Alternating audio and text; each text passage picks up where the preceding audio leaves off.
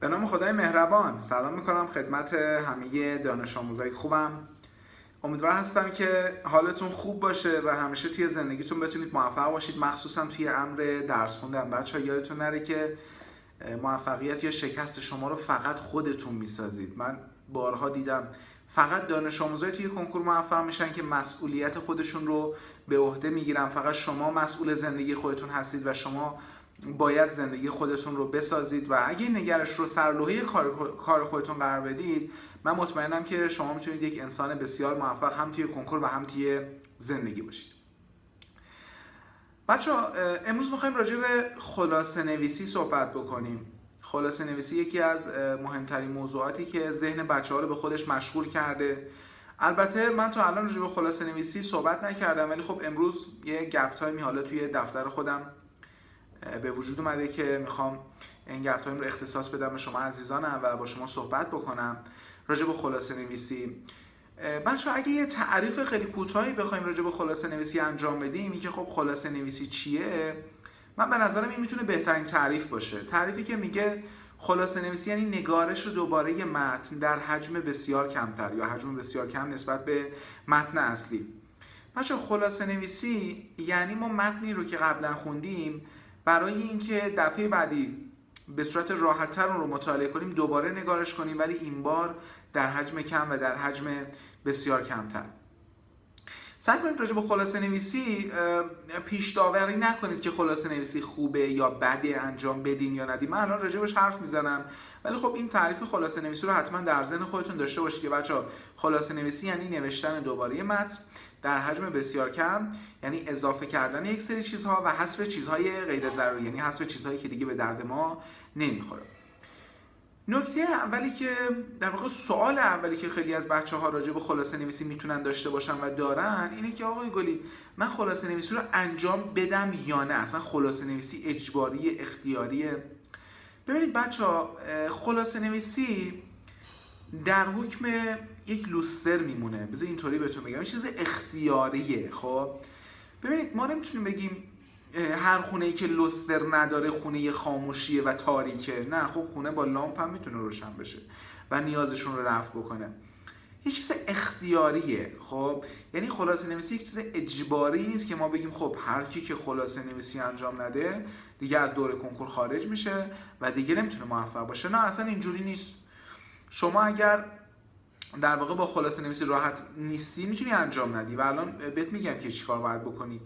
خب یه پارامتر رو من در نظر گرفتم بچه ها برای اینکه شما خلاصه نویسی انجام بدید یا نه. ببینید ما اول باید بیایم سبکای یادگیری رو بررسی کنیم. بچه ها چند مدل سبک یادگیری داریم؟ بعضی هستن با نوشتن خیلی خوب یاد می‌گیرن بعضی هستن با خوندن خوب یاد می‌گیرن بعضی هستن با گوش دادن خوب یاد می‌گیرن. اگر شما از دانش آموزانی هستید که به صورت نوشتاری درس رو خیلی خوب یاد می‌گیرید و هنگام خلاصه نویسی کردن احساس خیلی خوبی دارید و احساس لذت بخشی دارید من به نظرم شما خلاصه نویسی رو انجام بدید بهتره. اگر شما موقع خلاصه نوشتن خیلی احساس خوبی دارید و احساس می‌کنید که درس رو دارید بهتر یاد می‌گیرید و درس رو دارید بهتر متوجه میشید خب هیچ اشکالی نداره شما خلاصه نویسی انجام می‌دید و اتفاقا با خلاصه نویسی کردن شما مطلب رو خیلی بهتر یاد می‌گیرید. اما اگر شما جزء دانش آموزایی باشید که موقع خلاصه نویسن خلاصه نویسی و خلاصه نوشتن احساس خیلی بدی دارن و احساس می‌کنن که دارن زمان و انرژی خودشون رو هدر میدن. خلاصه نویسی برای شما یک اجبار نیست چون شما نوع یادگیری یادگیری با نوشتار نیست. یه مدل دیگه باید یاد بگیریم.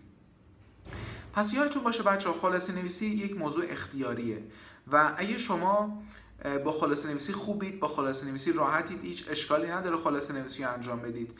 اما اگر با خلاصه نویسی خوب نیستید و با خلاصه نویسی راحت نیستید من بهتون توصیه می‌کنم که خلاصه نویسی انجام ندید. اما برای بچههایی که خلاصه نویسی انجام میدن یا انجام دادن و الان می‌خوان ادامش رو انجام بدن چند, چند تا نکته خیلی خیلی ضروری حاضر کردم که براشون بگم که با رعایت این نکات خلاصه نویسی خیلی خوبی انجام بدن چون خودتونم می‌دونید بچه من بارها گفتم واقعا نحوه انجام یک کار مهمه. همه می‌تونن خلاصه نویسی انجام بدن ولی کسی موفقه که خلاصه نویسی درست انجام بده.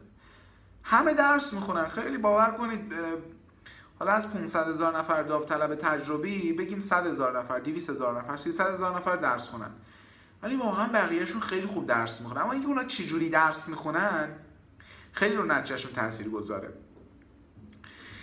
نکته اولی که راجع به خلاصه نویسی می‌تونم بهتون بگم بچه اینه که بار اول خلاصه نویسی انجام ندید. ببینید خلاصه نویسی یعنی جدا کردن قسمت های مهم از غیر مهم.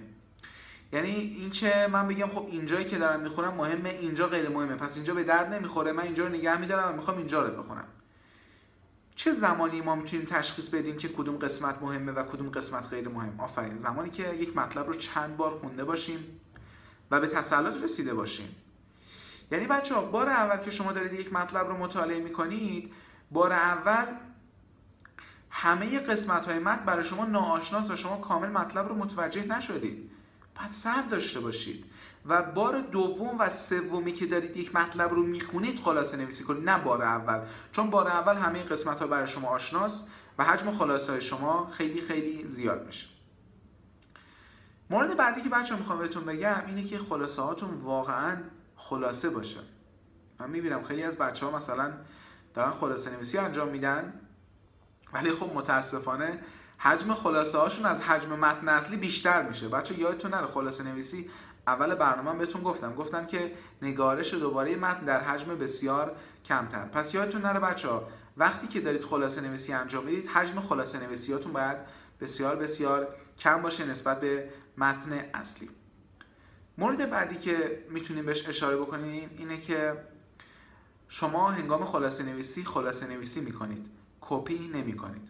متاسفانه خیلی خیلی خیلی از بچه ها رو من دیدم که وقتی که دارن خلاصه نویسی می‌کنن وقتی که دارن نکته برداری می‌کنن که حالا نکته برداری خودش مقوله جدایی از خلاصه نویسیه. یه بحثی میاد به اسم حاشیه نویسی و اینا. حالا بعدا بیشتر راجبش حرف می‌زنم یه جا دیگه. ولی خب بچه دقت کنید که خواهشا مطلب رو کپی نکنید.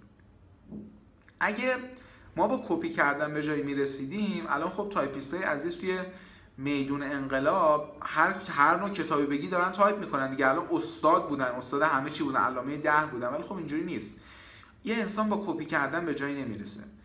تو دانش آموز عزیز باید این سوال رو از خودت بکنی که منی که دارم الان خلاصه نویسی می‌کنم آیا واقعا مطلب رو به صورت 100 درصدی متوجه میشم و وارد برگی می‌کنم یا نه؟ فقط دارم رونویسی می‌کنم. فقط چیزی که خوندم رو دارم دوباره وارد برگی می‌کنم. مثلا دانش آموز اینجوری نگاه می‌کنه به کتاب بعد نگاه می‌کنه خب آ اینو بنویسم اینجوری بنویسم اینجا این به درد نمی‌خوره بچه‌ها. این اسمش خلاصه نویسی نیست اسمش کپی برداریه.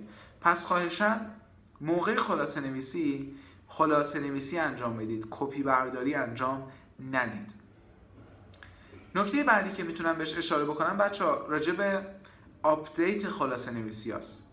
خلاصه نویسی های شما به صورت مرتب باید یه سری چیزایی بهش اضافه بشه یه سری چیزایی ازش کم بشه.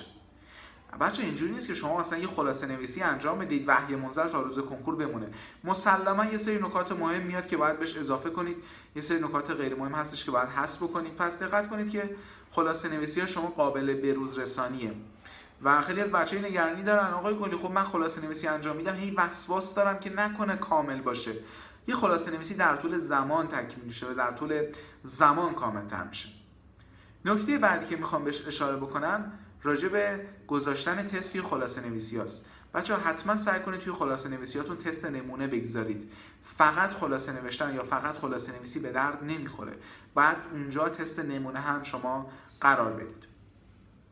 و نکته بعدی که مرتبط با همین موضوع می‌خواستم بهتون بگم اینه که بچه شما وقتی دارید خلاصه نویسی انجام می‌دید دفعه بعدی بینیاز نیستید از حل تست. یعنی همراه با مرور خلاصه خودتون حتما باید حل تست رو هم انجام بدید. سعی کنید توی این دام نیفتید که یه بار خلاصه نویسی انجام دادم دیگه تموم شد.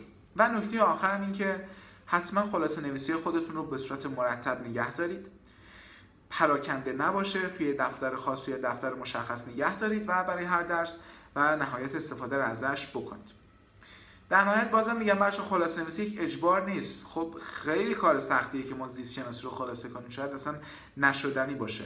ولی در حالت کلی من پیشنهادم اینه که اگه بچه ها دوست دارن بعضی از قسمت خاص رو می‌تونن خلاصه نویسی بکنن. این ویدیو در اواخر سال 95 داره ضبط میشه. و بچه‌ای که تا الان خلاصه نویسی نکردن من واقعا بهشون توصیه نمی کنم که از الان شروع کنم به خلاصه نویسی چون وقت و زمان و انرژی خیلی زیادی از ما می‌گیره. براتون آرزوی موفقیت می‌کنم از درگاه خدای منان. خب همایش اهوازمونم استان خوزستانمونم در واقع با حضور چند صد نفر دانش آموز خیلی خیلی مستعد برگزار شد و خیلی خیلی واقعا لذت بردم از حضور در جمع دانش آموزان انشاءالله. تا چند روز دیگه خبر خوب برگزاری دومین همایش استارت از صفر توی تهران رو به شما خواهم داد. اولین همایش استارت از صفر توی آذر ماه برگزار شد که می‌تونید فایل صوتیش رو دانلود کنید و بشنوید. انشالله همایش بعدی رو هم خواهیم گذاشت و امیدوارم که شما دانش آموزان خوبم با رفتن مسیر درست همیشه نتایج خیلی خیلی خوبی بگیرید. و اینکه من همیشه بچه تاکید می‌کنم روی مسیر درست چون خیلی از دانش آموزان دیدم که این دانش آموزا واقعا دانش آموزای مستعد و درس خونی بودن. خیلی خرج کلاس کردن خرج کتاب کردن ولی نتونستن راه درست رو برن. و اصلا اگه خیلی از بچه ها از من می‌پرسن آقای گلی مشاوره چه فایده ای داره؟ به چه درد ما می‌خوره؟ ببینید مشاوره یعنی نشون دادن راه درست به شما. امروز راجع به خلاصه نویسی صحبت کردیم. ان در فایل بعدی من بیشتر صحبت می‌کنم. اما اگه ندونی چطوری تست بزنی اگه ندونی چطوری مرور کنی اگه ندونی چطوری کار بکنی آزمونت مدیریت بکنی متاسفانه متاسفانه همه زحمتات به باد میره. ما خیلی به بچه ها گفتیم درس بخونید. اینو به پدر مادرها میگم. خیلی خیلی به بچه ها گفتیم که درس بخونید. اما متاسفانه هیچ وقت نگفتیم که چطوری درس بخونید. ما توی کشور خارجی اصلا یه واحدی به نام درس یه واحدی درس به نام استادی اسکیلز یعنی مهارت های مطالعه. ولی خب متاسفانه توی ایران جا نیفتاده و من امیدوارم که همگی مسیر درست و راه درست رو بدونیم و توش حرکت بکنیم. مشاوره یعنی نشون دادن راه صحیحش به شما که اگه توی اون راه حرکت بکنید 100 درصد می‌تونید موفق بشید و می‌تونید نتیجه دلخواهتون رو بگیرید. ولی متاسفانه بازم میگم تا زمانی که همون راه قبلی رو بری تا زمانی که همونجور قبلی بخوابی بلند شی تست بزنی برنامه ریزیت همونجور باشه درس تو همونجور بخونی شک نکن که همون نتایج قبلی رو می‌گیری اصلا هیچ شکی توش نداره. امیدوارم که نتایج خیلی خوبی توی زندگیتون بگیرید و همیشه در پناه خدای مهربان شاد باشید و سلامت. فعلا خدا نگهدار.